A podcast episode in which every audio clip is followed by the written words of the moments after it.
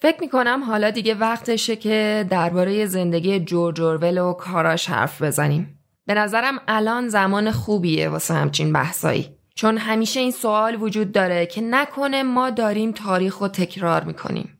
فکر می‌کنم اورول یکی از اوناییه که ازمون می‌خواد که وقایع تاریخی رو به یاد بیاریم. لازم روابط علت و معلولی رو درک کنیم. لازمه درک کنیم که جوامع چطوری نسبت به خبرها و اتفاقات واکنش نشون میدن و چطوری تغییر شکل پیدا می‌کنن. و خیلی مهمتر از اون این که باید درک کنیم که نقش آدما یعنی هر فرد تو جامعه چیه. چون در غیر این صورت اتفاقات گذشته فقط یه سری وقایع تاریخی هن. چون در غیر این صورت قرار این فرض رو بکنیم که خیلی بعیده که ما اشتباهات گذشته رو انجام بدیم. چون هیچ رابطه بین ما و اونا وجود نداره. ولی این راه درسته به یاد آوردن تاریخ نیست. این اصلا یاد گرفتن از اشتباهات گذشته نیست. سلام دوستان عزیزم من شیما هستم و این هفتمین قسمت از پادکست یه نویسنده است. ما این پادکست رو اولین روز هر ماه منتشر می‌کنیم و هر بار داستان زندگی یه نویسنده بزرگ رو تعریف می‌کنیم.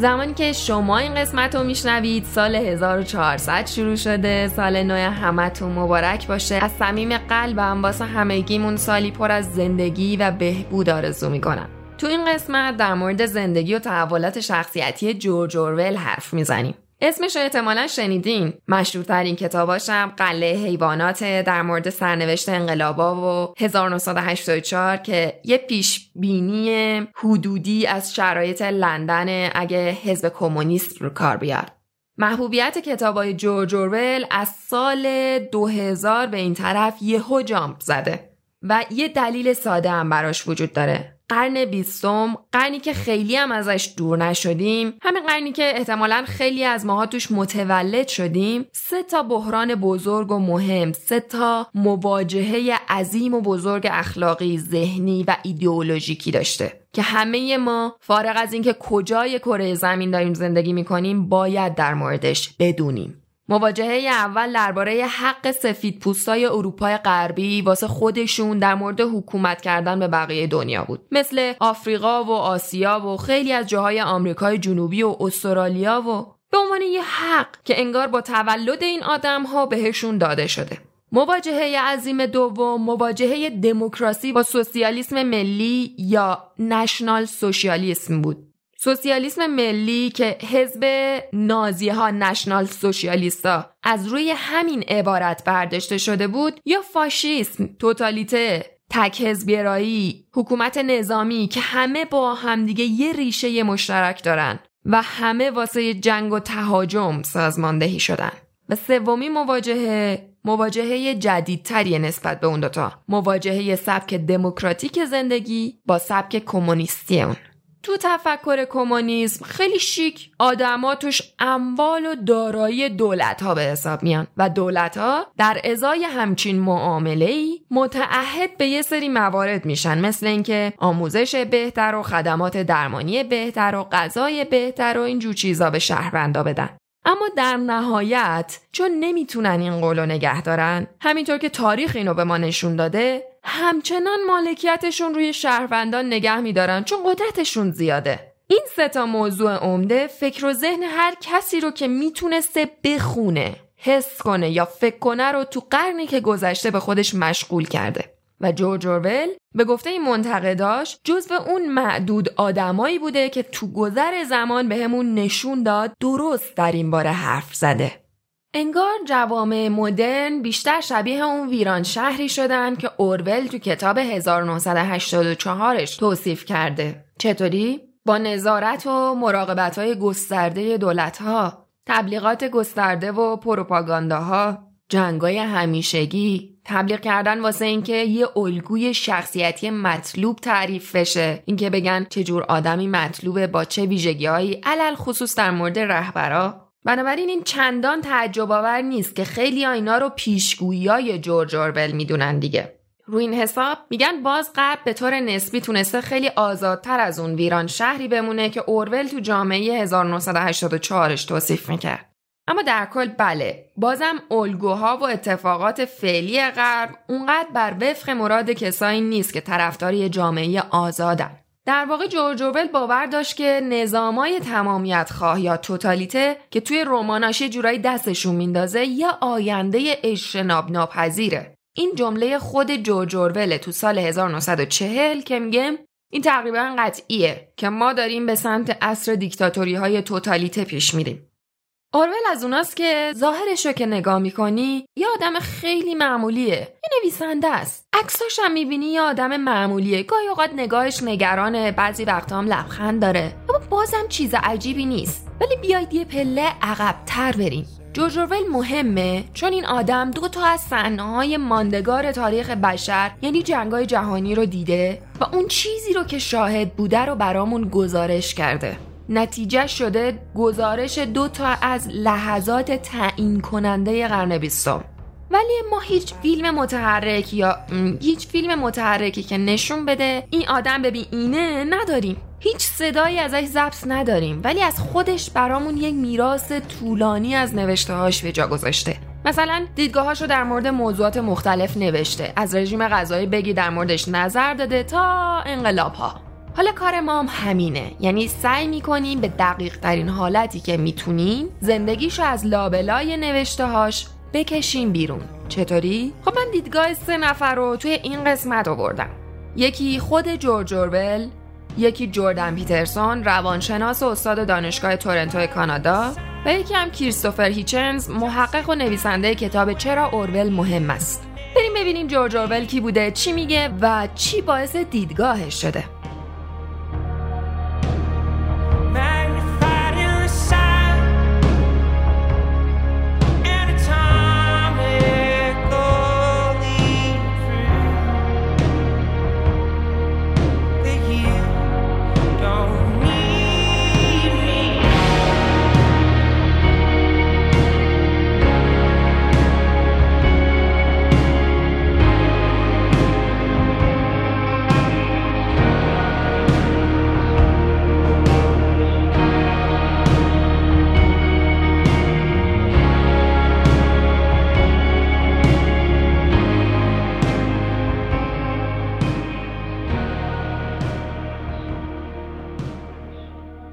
واقعی جورج اورول اریک بلر بود این اسمو به عنوان اسم مستعار از ترکیب اسم خواهرش ساخت اون تو سال 1903 تو هند به دنیا آمد و به قول خودش توی خانواده برخوردار از طبقه بالاتر از متوسط زندگی می‌کرد.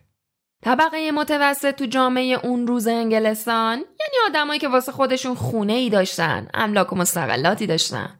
وقتی اریک 8 سالش بود فرستادنش مدرسه شبانه روزی. مدرسه شبانه روزی هم می‌دونین واسه یه بچه یه 8 ساله اصلا کار راحتی نیست. خودش میگه انگار همیشه بوی شیطان و استشمام می‌کردم. از اون دوران چیز زیادی نمی‌دونیم. فقط اینکه خاطراتش از مدرسه شبانه روزی توی نوشته به اسم ساچ ورد جویز رو نوشته.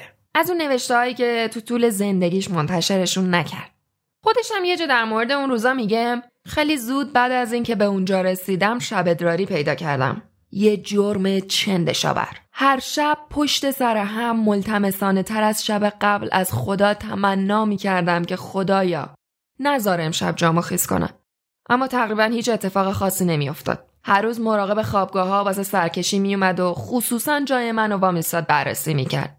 اون لاف و با یه حرکت خشن کنار می‌زد و وامیستاد با دقت نگاهش می‌کرد و خیلی زود سیل کلمات ناراحت کنندش مثل طوفانی از ذهنش بیرون میریخت و بعد بالش رو مینداخت رو زمین و موقعی که مشغول جمع کردن ملافه ها می‌شد به هم می‌گفت که بعد از صبونه خودم رو به مدیر مدرسه گزارش کنم.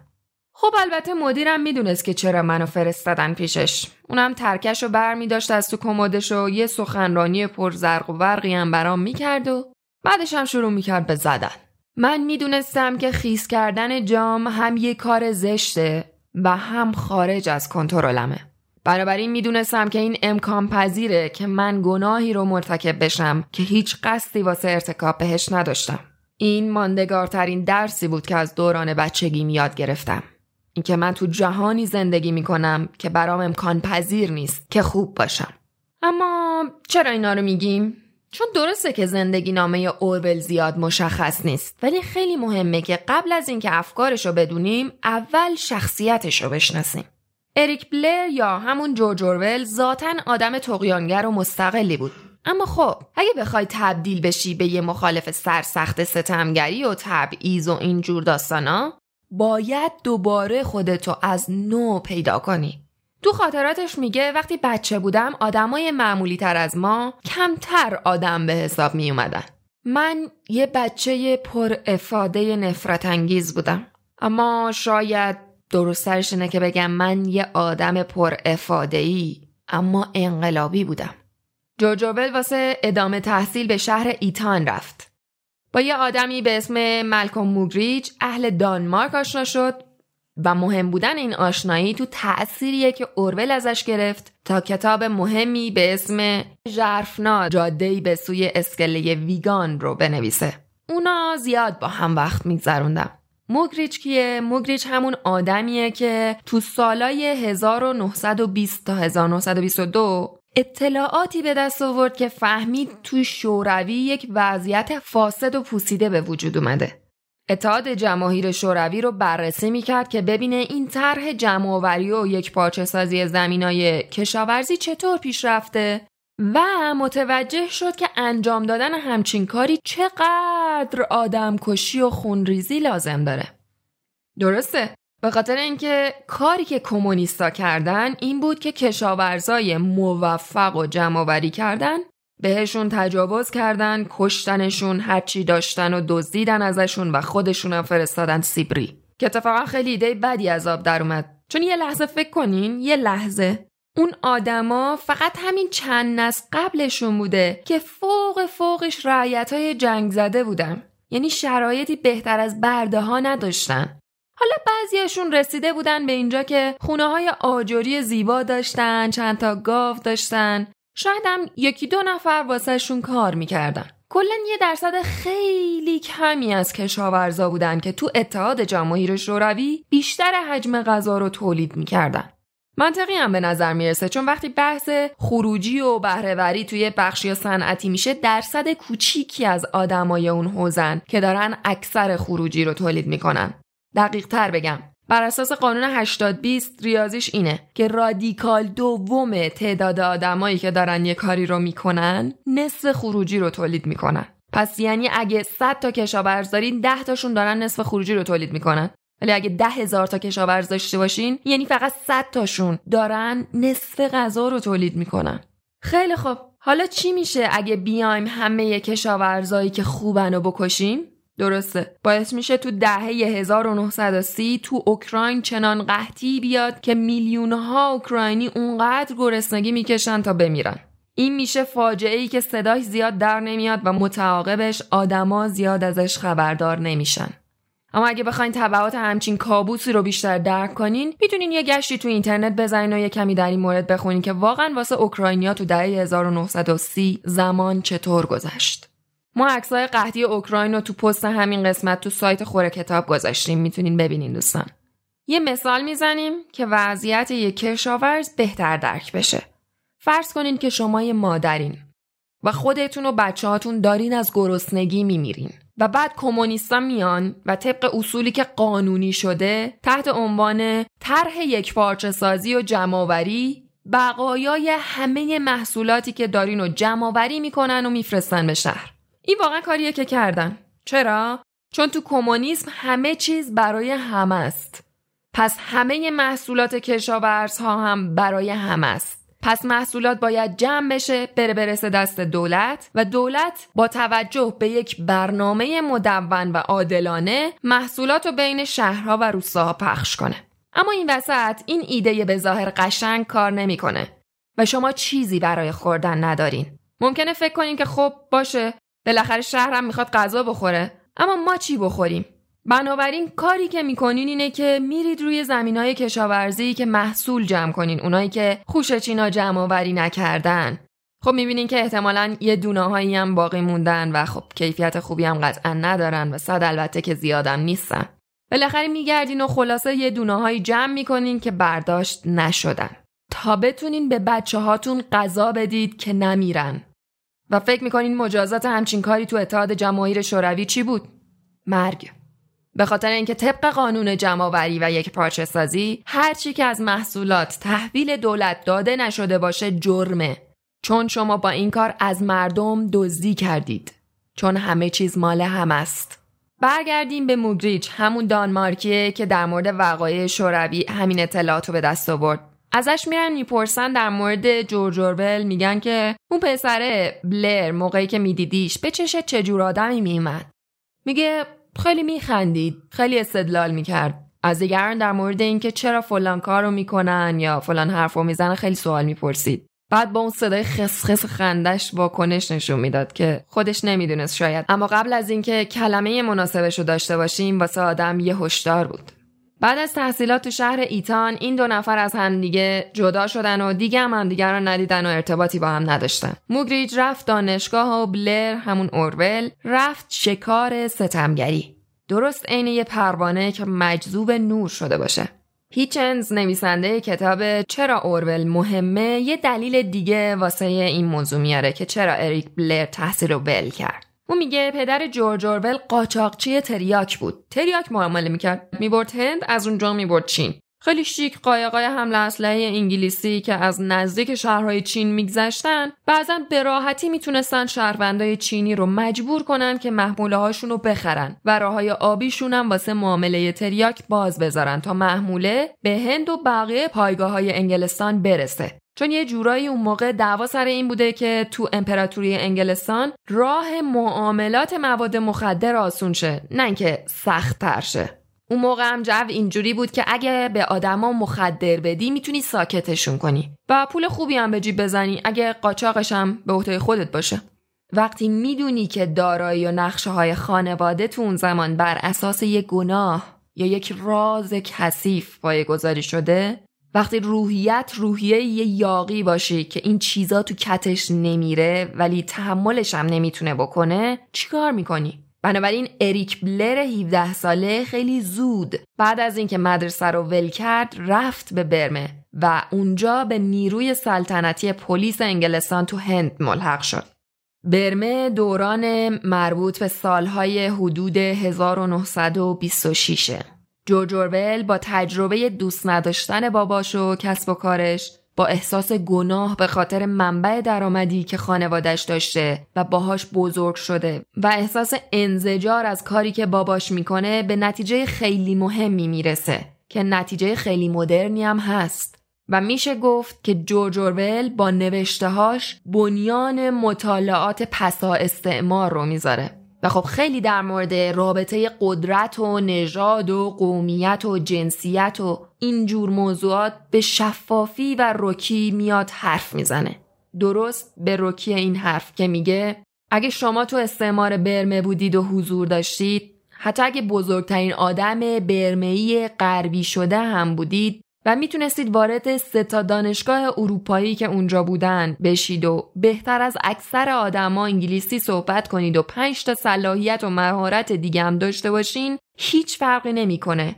شما هیچ وقت اجازه ندارید وارد کلوب های انگلیسی ها بشین. مهم نیست دعوت شدین یا نه. تو ورودیاشون جلوتون رو می‌گیرن. تو سرزمین خودتون یه غریبه یا خارجی به حساب میایین. به خاطر اینکه اونجایی هستین، اونجا به دنیا آمدین. من فکر می کنم این تعریف خوبی از نجات پرستی. از طرفی اگه تحصیلات خیلی خیلی کمی داشته باشین قدرت کمی داشته باشین ولی یه زن برمهیه ولو کم سواد باشین می‌تونستین به خونه انگلیسیا برین. هر قدم که دوست داشته باشین برین. مادامی که از در پشتی وارد خونشون بشین و نقدی هم باهاتون حسابش بکنن هیچ مشکلی نداره. در واقع تو اولین رمان اورول به اسم روزهای برمه اون میاد در مورد پلیسی می نویسه که مشخصا خودش منظورشه که خدمه یا آشپز زن برمهی داره که کاملا شفاف از خانوادش خریدتش. نه حتی اجاره کرده باشه ها خریده. به صورت کامل تملک داره بهش. به بیان دیگه اون زن بردشه. هیچنز میگه جورج اورول بعد از اون از شغلش منزجر شد و بدون اینکه توضیحی بده فقط استعفا کرد. و بعد از اونم برگشت به کشورش انگلستان این آدم ترسید از اینکه خودش تبدیل بشه به بخشی از این راز کثیف. ترس از اینکه با بودن تو شرایط خودش بشه یه نجات پرست یا سادیست یا هر دو. اورول میگه اگه از بیرون به ماجرا نگاه می‌کردی قوانین انگلستان تو هند خیلی بشر دوستانه و ضروری به نظر می‌رسید. اما واقعیت این بود که قلب هیچ آدم راستگویی اینو نمی‌تونست بپذیره که این کار کار درستیه. که به یه کشوری هجوم ببری و با نیروی نظامی مردمشو کنترل کنی. اما من عضو نیروی پلیس بودم. به بیان دقیق تر منم بخشی از این ماشین استبداد بودم. من یه بار دار زدن یه مرد دیدم. صبح یه روز بارونی بود. فقط یه چراغ از دیوار بلند زندون آویزون بود و حیات و یکم روشن می‌کرد. یه مرد قد کوتاه با سیبیلای پرپشت بود. خیلی موقع را می‌رفت. یادم وقتی میبردنش یه جا آب جمع شده بود. خودشو یه وری انداخت که پاش نرتون آب کثیف. اون لحظه بود که تازه متوجه شدم که کشتن و نابود کردن یه انسان سالم و سر گنده یعنی چی؟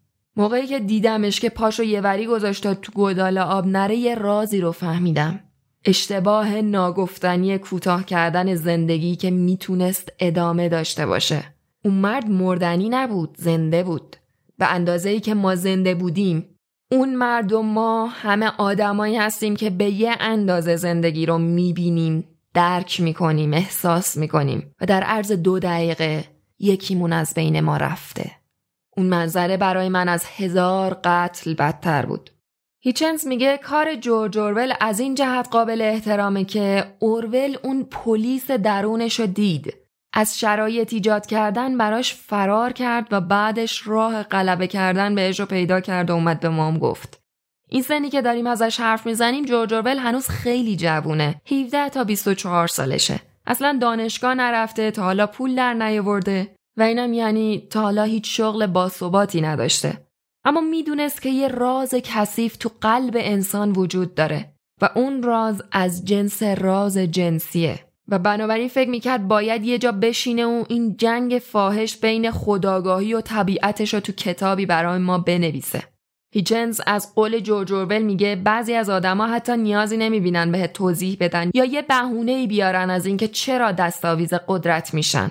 حتی برای حفظ ظاهرم که شده اینو به زبون نمیارن که ما این کارو می‌کنیم به خاطر خودتون یا برای آباد کردن جامعتون یا واسه حفاظت ازتون در مقابل کمونیسم و در مقابل فاشیسم و یا نجات دادنتون از کاپیتالیسم و هیچ کدوم از اینا را حتی زحمت به خودشون نمیدن حتی به دروغ بگن. این رفتار دقیقا همینه. هیچ توضیحی نمیدن. اونا اینجوری میگن. ما تو این خونه ایم چون دوست داشتیم که باشیم. ما قدرت داریم چون دوست داریم مردم رو مجازات کنیم. ما مالک مردمیم. و اینجوری قدرت گرفتیم. ما دوست داریم بگیم چیکار باید بکنن. ما دوست داریم بهشون بگیم که یا دلمون می‌خواد نیاز جنسیمون برطرف شه که یا دلمون می‌خواد نیاز جنسیمون برطرف شه که یا دلمون نمی‌خواد. ما این کار رو به خاطر خودمون می‌کنیم. اورول میگه المان جنسی قدرت المان خیلی مهمیه و باید بفهمیمش. چون این عنصر تو خیلی تعداد قابل توجهی از دیکتاتورها و افراد مستبد دیده شده و مشترکه و اون تمرین ستمگری خالصه و همه این کارا رو توی کتاب روزهای برمش توضیح داده. بعد سال 1927 برگشت انگلیس و تا مدت ها ولگرد بود هم تو انگلیس و هم مدتی توی فرانسه. سطح پایین ترین شغل هایی که می‌تونست رو پیدا می‌کرد و انجام می‌داد و تظاهر می‌کرد که یه میخاره که هر لحظه به خاطر زیاد نوشیدن دستگیر میشه چند شبی تو بازداشتگاه ها میخوابید. توی پناهگاه های آدمای بی خانمان میخوابید یا با آدمای بیکار میچرخید. شروع کرد بدوی تر زندگی کردن. انگار هنوز داره تو شرایط برمه زندگی می‌کنه منتها تو کشور خودشه. اون همه این کارها رو تو دهه 1930 کرد. دهه‌ای که بین دوتا جنگ جهانیه و آدما تو اون بره حساسیت سیاسی زیادی دارن. تا اینکه وقتی نبرد بزرگ دموکراسی با کمونیسم، استالینیسم، فاشیسم، نازیسم نه فقط یک کشور بلکه کل دنیا رو توی جنگ فرو برد، اورول براش یه جورایی آماده شده بود. می‌دونست بطن ماجرا چه خبره. می‌دونست داستان جدای از شعارا و پرچما چیه و اینا تو آینده نگری جورج اورول تأثیر گذاشتن. اورول با فاشیسم تو فرانسه جنگید. علیه موسولینی و هیتلر تو سال 1936 اونم به صورت همزمان. زودتر از اکثر آدما داوطلب رفتن به جنگ فاشیسم شد. اون ماجرا رو زودتر از خیلی های دیگه فهمید. هیچنز ادعا می‌کنه که همه کلماتی که اورول تا حالا نوشته رو خونده. و میگه جالبه که اورول اصلا چیزی تا حالا درباره فاشیسم ننوشته. به ندرت میشه مقاله ای ازش پیدا کرد که توش نوشته باشه با عنوان مثلا چرا باید علیه فاشیسم بجنگیم. به نظرش مقابله با فاشیسم بدیهی بود. دلیل نمی‌خواست. وقتی داری به لوله اسلحه هیتلر یا موسولینی یا فاشیسم یا نازیسم نگاه می‌کنی نیازی نداری بهت بگن چی درسته چی غلط. داری می‌بینی که هرچی نفرت و هرچی پدر قلدر و مادر خورد و سرکوب شده و همه نجات پرستیا و گروگانگیریا و همه ارازل و اوباش و سادیسا و تماما جوهره خالص نفرت همه و همه یه جا جمع شده. داری می‌بینی اینو. تو این جنگ جورج اورول یه گلوله از سمت فاشیسم خورد تو گلوش و یه گلوله هم از سمت کمونیست خورد به پشتش. هیچ وقتم کامل از این گرفتاری بهبود پیدا نکرد. ممکنه دارم زیادی با آرامش صحبت می‌کنم ولی واقعیت اینه که ای که به گلوش برخورد کرد باعث شد هنجرش رو از دست بده. یکی از شریانهای خون تو گلوش از دست داد. نخواهش آسیب دید. تارهای صوتیش خیلی بد مجروح شد. به طوری که از اون به بعد با یک صدای خسخس بلند حرف می‌زد. وقتی تو بیمارستان به خاطر این ماجرا دیگران میومدن دیدنش بهش می‌گفتن که خیلی شانس آورده. کل زور می‌زد که حرف بزنه و جواب این حرف رو بده. و می‌دونید چی میگفتشون می‌گفت اگه این شانس بود که اصلا نباید گلوله می‌خورد تو گلو. بله کلا از این جهت آدم منفی نگری بود و دید سیاهی داشت به جهان. جورج اورول به هیچ نجات دهنده قایی باور نداشت. باورش این بود که این تنها جهانیه که داریم و به نفعمونه که به بهترین شکلی که می‌تونیم بسازیمش. اورول همینطور هم گفت که مشکل عمده ای که دنیا باهاش روبرو میشه اینه که باید در مورد زبان و اخلاق بدونیم که می‌خوایم چیکار کنیم. وقتی دین مرد چیکار کنیم؟ چیکار کنیم وقتی فهمیدیم تا حالا کارایی داشته ولی دیگه کارایی نداره؟ تو جامعه پسادینی چه کار کنیم؟ اورول جامعه استالین رو تو سال 1948 پیش بینی کرد. جایی رو توصیف کرد که همه سوالات جواب دارن و هیچ تناقضی اذیتمون نمی‌کنه. دنیایی که دیگه هیچ انسانی انسان دیگه ای رو به کار نمی‌گیره و به اصطلاح استعمار نمی‌کنه استثمار نمی‌کنه. فرض کرد همچین آرمان شهری وجود داره و آدمام خیلی خوب دارن واسه ساختنش تلاش می‌کنن. و نتیجه شد کتاب 1984 کتابی که جمله هاش به پیشگویی های جورج اورول معروف شد. شاید این بخش از حرفهای هیچنز یکم چالش برانگیز باشه. هیچنز فکر می‌کنه که شاید بزرگترین دستاورد جورج اورول اینه که اونقدر شجاع بود که بگه اون چیزی که کمونیستا بهش فکر می‌کنن توهم نیست بلکه یه ایده غلطه. نه ایده بر اساس مهربانی و هم نوع دوستی. میگه باور کمونیستا یه خیال سمیه تمسخر واقعیت انکار واقعیته. و می‌گفت که یه روزی تبدیل میشه به نمود خود شیطان احتمالا اورول باید خودشون روزا به آثار متفکرا و نویسنده خیلی فکر کرده باشه و با توجه به شرایط و موقعیتشون آثارشون رو بررسی می‌کرده خیلی از آدمایی که دور برش بودن تا حدی گرایشات سوسیالیستی داشتن و خب این بخش از سختی کار جورج اورول بود تو انتشار نوشتههاش، سخنرانیهاش و بهترین دستاورداش از نظر هیچنز رمانهاشن. ممکنه یه تعدادی از رمانای اورول رو خونده باشین یا ممکنه تو لیست کتابایی باشه که می‌خواین بخونین یا بهتون پیشنهاد شده که بخونین. مطمئنا اینجا اونجا بازم قرار اسم جورج اورول رو بشنوید از جمله کتاب 1984 و کتاب قلعه حیوانات. اورول دیگه آخرای عمرش موقعی که از بیماری داشت میمرد کتاب 1984 رو نوشت. اون یه بار رو برای همیشه آرمان شهر مورد علاقه استالین و طرفدارای کمونیسم رو به تصویر کشید. اون گفت اگه آزادی یه شهروند و فدای امنیت کنی و بدیش به دولت تا در ازاش دولت تمام نیازهای دیگه شهروندان رو برطرف کنه امنیت که به دست نمیاد هیچ آزادی رو هم دو دستی تقدیم قدرت کردی تهش نه آزادی گیرت میاد نه غذا تهش هم گرسنه ای هم به تمام حقوق تجاوز شده و وادار میشی به دروغ بگی که خیلی خوب شکمت سیر شده. طوری که جرأت نکنی به اختلاف بین واقعیت و وعده‌ای که بهت داده بودن حتی یه اشاره کوچیک بکنی. چون حزب سیاسی نظرش اینه که وعده‌ای که داده عین واقعیته. جورج اورول طوری می نویسه که خیلی از خواننده های 1984 میگن که این حقیقت وحشتناکیه که توش اورول راه هر نوع امیدی رو میبنده تا به همون بگه تو همچین شرایطی دیگه هیچی باقی نمیمونه که بخوایم براش زندگی کنیم. چون آدمای جامعه حالا شدن بخشی از اموال دولت از دست رفته و خورد شدن شخصیتشون توهی شده. احساساتشون، ترسهاشون، حتی زندگی جنسیشون حالا شفاف، باز و تحقیر شده است. سیاست همه چیزه و همه چیز سیاست زده است. هیچنز میگه فکر می‌کنه جورج اورول یکی از انگیزه هاش واسه ترسناک نشون دادن همچین آینده ای واسه اینه که مردم رو تکون بده تا در مقابل ایدئولوژی مقاومت کنن. همین امروزم توی یه فنجون کتاب چند تا تیکه قشنگ از کتاب 1984 رو براتون خوندم که امیدوارم گوش بدین و لذت ببریم اگه دوست دارین کتاب 1984 رو کامل بخونین بیاین زیر پست همین قسمت برامون نظر بذارین. بین کسایی که نظر دادن یه قره کشی می‌کنیم و کتاب 1984 رو پست می‌کنیم رایگان به اون عزیزی که برنده شده. اینجوری نه فقط کتاب می‌رسه به دستتون و میخونینش بلکه میشین بخشی از پویش بخون بده بعدی. پس حتما برامون نظر بذارین. جورج اورول جوون مرد. موقعی که از دنیا رفت 46 ساله بود. اوایل دهه 1950 بود و به خاطر ابتلا به سل از بین رفت. علت مرگش چیزی نبود که درمان نداشته باشه بلکه از فقر کشورش در اون زمان تو تهیه دارو مرد. تو اون زمان درمان رایگان سل تو آمریکا مهیا بود. اورول وقتی مرد کاملا بی پول بود و تنها زیر اتاق زیر شیرمونی خونش اما یه گنجینه از نوشته هاش رو نگه داشته بود واسه کسی که اونا رو تو کمدش پیدا می‌کنه.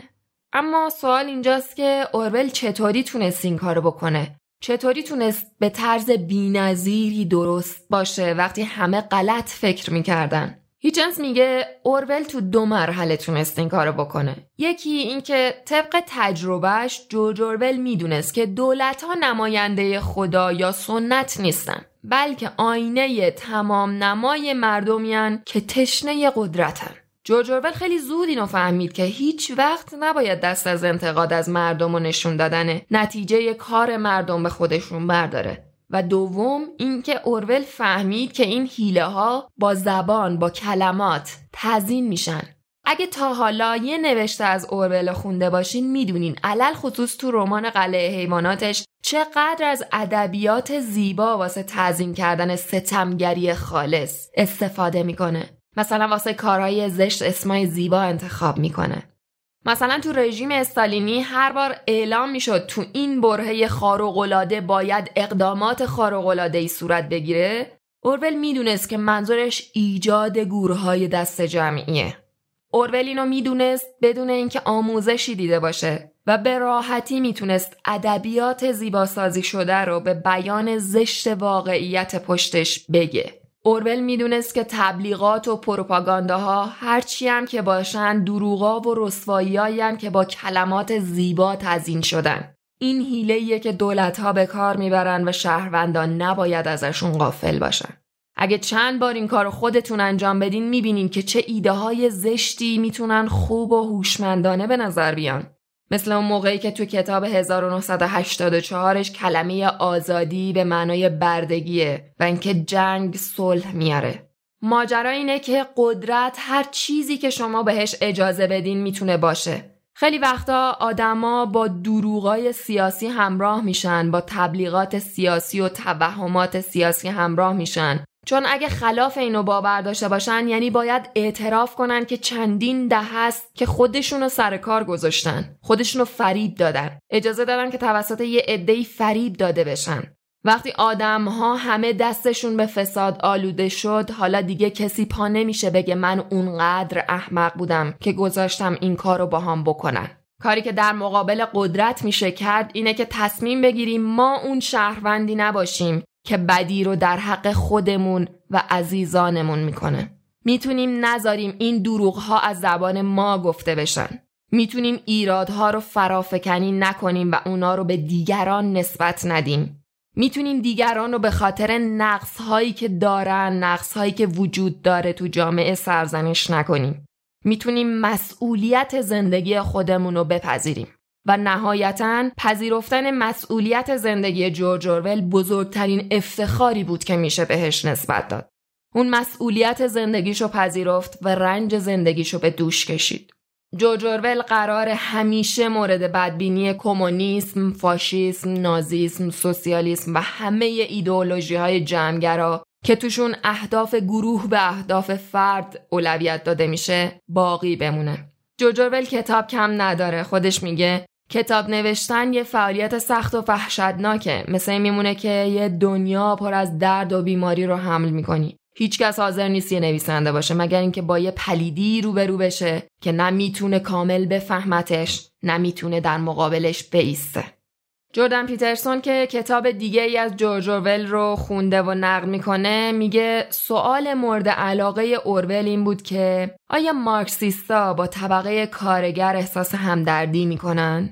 بنابراین کتاب ژرفنا د رود تو ویگن پیر رو نوشت که یکی از کتابای پیشنهاد شده هم هست به لحاظ اهمیت خوندنش. یادمون نره اورول خودش یه سوسیالیست بود. یعنی معتقد بود که باید واسه طبقه کارگر یه کاری کرد. ولی ایدئولوژی سوسیالیستا رو به شدت نقد کرد. کتاب ژرفنا رو هم واسه یه کلوب کتاب چپ ها نوشت که ماهی یه دونه کتاب منتشر می‌کرد تو این زمینه ها موقعی که اورول این کتاب رو نوشت به معنی واقعی کلمه بیدار شده بود. تو دهه 1920 بعد از اینکه انقلاب روسیه اتفاق افتاده بود کسی دقیقا نمی‌دونست قرار تو اتحاد جماهیر شوروی چه اتفاقایی بیفته.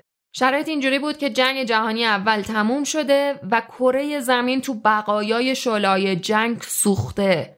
این ور اونور پر بود از نیتها و اهداف خوب نظم اشرافی و شاهنشاهی که فرو ریخته وضعیت ترسناک شده و به دنبالش ایده های انقلابی دارن مطرح میشن. وضعیت معیشت طبقه کارگر فاجعه شده و خلاصه همه منتظرن ببینن چه اتفاقی می‌خواد بیفته. وقتی میگیم همه منتظر بودن ببینن چی می‌خواد بشه منظورم اینه که آدمای راستگو و جریانای فکری توی جامعه شوروی هر دو ساکت بودن. جورجورول آدم متعهدی بود که هوش بالایی هم داشت. بنابراین اون رفت به شهرهای خیلی وحشتناکی تو شمال انگلستان که توش یه سری معدنچیایی کار می‌کردن. تو کتاب ژرفنا تجربه شخصی خودش از کار کردن تو معادن شمال انگلستان نوشته. می‌دونین اون معدنچیا با خانواده هاشون به معنی واقعی کلمه زندگی های سختی داشتن. و این جمله هیچی نیست واسه توصیف وضعیتشون. مدنچی که اورول دیدهشون دیگه سن سی سالگی هیچی دندون نداشتن. زنایی که اورول باشون حرف می‌زد می‌گفتن خدای من دندون داشتن فقط یک مصیبته. باید سری فقط از شرشون خلاص شی. اینا آدمایی که تا زمانی که به چهل سالگی برسن شوشاشون سیاه میشه و خب اینم یعنی نهایتا تا همین سن کارشون تمومه. اما این کتاب در مورد اینه که زندگی های اینا چقدر سخته. اینا آدمایی که روزا میرن معدن اساسا هیچ وقت روزو نمی‌بینن چون همیشه تو معدنن. همه زندگیشون تو معدنه و با ابزارهای خیلی ساده مثل چکش و اینجور چیزا باید دیوارا رو بکنن تا زغال سنگ جمع کنن و بعد باید کل اون زغال سنگا رو جابجا می‌کردن. و خب درسته که این شغلشون بود و بابتش پول می‌گرفتن اما مسئله اینجاست. که از هایی که زندگی می‌کردن تا برسن توی معدن اون جایی که باید کار می‌کردن و مسیر رو ادامه می‌دادن مسافت خیلی زیادی رو تو شرایط فیزیکی سخت که یه آدم نمی‌تونه توش صاف راه بره باید طی می‌کردن. بعد 8 ساعت کار می‌کردن بعد دوباره همین مسافت رو برمیگشتن و پولی بابت این مسافت نمی‌گرفتن. حالا فرض کنید خودتون رو که هر روز صبح باید مسیر زیادی رو دور برای 6 کیلومتر تو تونلایی به ارتفاع دو سوم قد خودتون راه برین تا برسین به محل کارتون بعد عصر دوباره برگردید احتمالا حدس می‌زنید که با توجه به قدتون باید مجموعا 10 12 کیلومتر رو هر روز به حالت تعظیم شده برین و برگردین. جوجوول میگه رفت آمد تو این تونلا شبیه بالا رفتن از یه کوه کوچیک بود و اون ور کوه باید کار می‌کردیم و بعد دوباره یه کوه رو برمیگشتیم تا برسیم به هایی که توش بخوابیم این مثالش به نظر من کافیه برای اینکه چشمه کوچیکی از سختی زندگی اونها رو در قرن بیستم به ما نشون بده. چون یه روز کار کردن واسه اونا واسه یه آدم مدرنی مثل ما یعنی مرگ. بی برو برگرد یا آرزوی مرگ کردن. بنابراین اورول اونی بود که رفت توی همچین شرایطی و مدتی اونجا موند و زندگی کرد. غذای وحشتناکی که میخوردن و می‌خورد و شاید بدبختیشون بود. این یکی از همون صحنه‌ایه که اورول وقتی سوار قطار شده بود و از اون هومه میگذشت گزارش کرده. خاکستر، دودکش، کپک و پاهنای قرازه، کانالای رسوب گرفته، گلولای و آثار کنده های چوب روی گلا با اینکه تو ماه مارسیم آب و هوا سرده و اینجا و اونجا تلهایی از برف هنوز مونده. همونطور که ما رو ماروم سوار قطار از همه شهر بیرون میریم ردیف ردیف زاغه های خاکستری خونه های معدنچیا رو می‌دیدی. کنار یکی از اون خونه های زنی نشسته و داره سعی می‌کنه با سنگ روی تیکه لوله که حدس می‌زنم رسوب گرفته بکوبه. من به اندازه کافی وقت داشتم که همه چیز رو در مورد اون زن ببینم. پیشبند گونی که به تن داشت. سنگ کج و که دستش بود دستای قرمزش از سرما اون وقتی که قطار از کنارش رد می‌شد بالا رو نگاه کرد و من اینقدری ازش فاصله نداشتم که نتونم نگاهش رو ببینم. همون چهره معمول خسته دخترای زاغنشین 25 ساله که به خاطرش چهل ساله به نظر می اومدن. عمدتا به خاطر سخت جنینای متعدد و کار سخت. متروکترین چهره ناامیدی که دیده بودم بود. اون موقع بود که واقعیت خورد تو صورتم. ما منظورم طبقه متوسط چطور خودمون رو قانع می کنیم که تجربه همچین زندگی به اون اندازه‌ای که واسه ما سخته واسه اونا سخت نیست. و اینکه مردمای زاغه نشین چیزی تو فکرشون نیست جز همون زاغه ها اما چیزی که من تو نگاه اون زن دیدم بدون شک رنج قفلت زده یه حیوان بود. اون می‌دونست که داره چی بهش میگذره. و به همون اندازه اونو می‌فهمید که من تو اون چند لحظه فهمیدم چقدر وحشتناک تقدیری که توش باید زانو بزنی تو هوای سرد روی سنگای پشت یه زاغه و با یه تیکه چوب سعی کنی راه لوله گرفته رو باز کنی. بنابراین اورول اولین قسمت کتاب ژرفنا رو اینطور نوشت و با جزئیات زندگی این آدم ها رو توضیح داد. بعد یه استدلال میاره. او می‌پرسه چطور می‌تونین در مورد این موضوع بخونین؟ چطور می‌تونین در مورد این موضوع بدونین؟ بدون اینکه احساس همدردی کنید با ایده های سوسیالیستا و اون طرحهای جمعآوری و توضیح مجدد توسط دولت ها و واقعا داشت سوال از خودش می‌پرسید. فقط یه سوال مکتوب نبود. جورج اورول آدم جدی بود. اون همون آدم نادریه که میره تو همچین شرایطی و یه قصه میاره تا تعریف کنه که چیا دیده. باید قلبتون از سنگ باشه که همچون توصیفاتی رو بخونین و با خودتون فکر نکنید که لازمه یه کاری واسهشون بکنین. اوضاعشون واقعا ناجوره. بنابراین اورول واقعیتی رو به شما نشون میده که شما رو کاملا با وضعیت این مردم هم درد می‌کنه ولی اینو مد نظر بگیرین که سوسیالیست تو اون زمانا اونقدرا تو بریتانیا محبوب نبود اورول هم راستش واسه سوسیالیست اونقدر محبوب نبود. چون اورول اصولا زیاد از سوسیالیسم خوشش نمی اومد و تلاشش هم این بود که بفهمه چرا از سوسیالیسم با وجود این شرایط و این آدم ها بازم خوشش نمیاد. بنابراین این قسمتی که میگم حرفیه که جورج اورول تو قسمت دوم کتابش نوشت که کلی هم باعث دردسرش شد. به کتابش اجازه چاپ نمی‌دادند بعد از اینکه قسمت دومش رو نوشت. اما خب اورول هم آدمی نبود که بشینه سر جاش. هر جوری بود خلاصه چاپش کرد و نتیجهش هم معرکه بود. آدما هنوزم دارن این کتاب رو می‌خونن و منم حتما باید بخونمش چون کتاب خوبیه و اورول هم نویسنده فوق و یکی از اون افراد اهل فکریه که خیلی زود از خواب بیدار شد.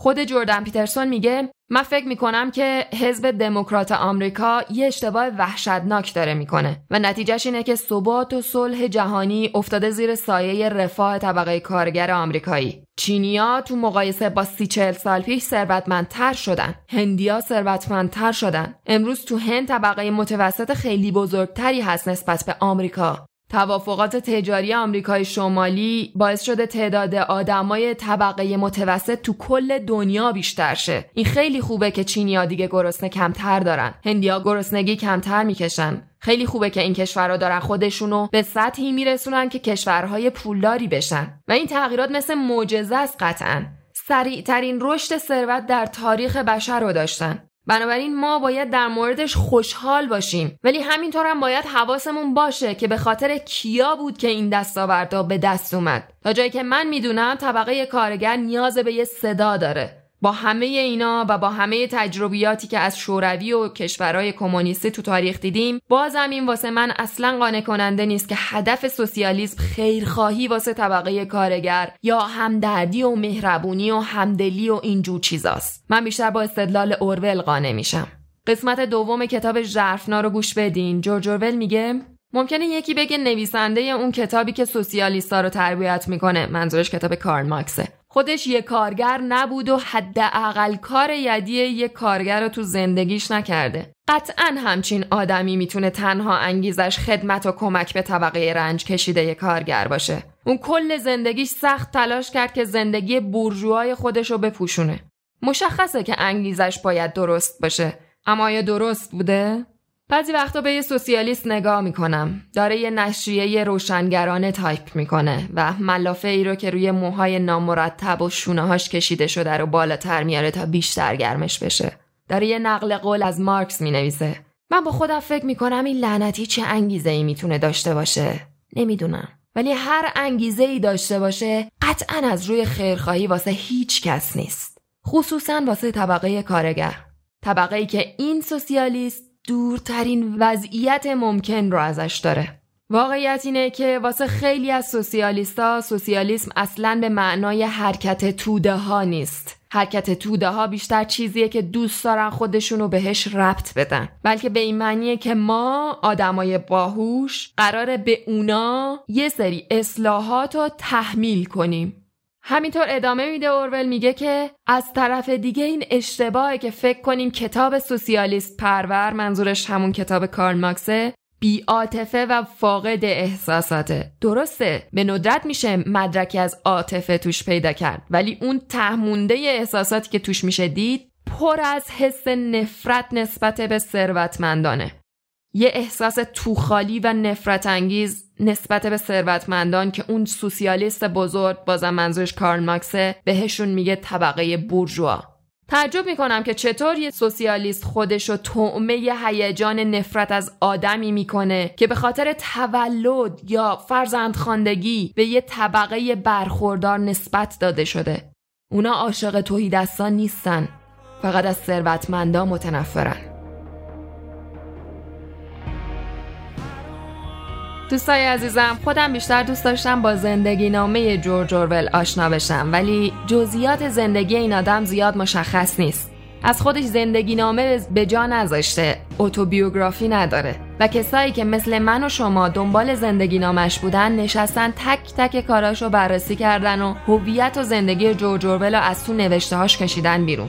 زندگی نامش از مستند زندگی جورج اورول در تصاویر آوردم و نقد آثارش رو از کتاب چرا اورول مهم است نوشته کریستوفر هیچنز و نقد کتاب ژرفنا از جردن پیترسون نوشتم. آدرس و منابع همه رو روی وبسایت خور کتاب واسه کسایی که می‌خوام بیشتر بدونن گذاشتیم. من کتاب قلعه حیواناتش رو خونده بودم. کتاب 1984 رو هم کلیتش رو می‌دونستم در مورد چیه ولی نه بیشتر. کتاب 1984 پیشبینی اورول از دوره که توش فکر کردن آدما ممنوعه. میگن جورج اورول تو کتاب 1984 6 تا جمله گفته که تا امروز دنیا محقق شدنشون رو دیده.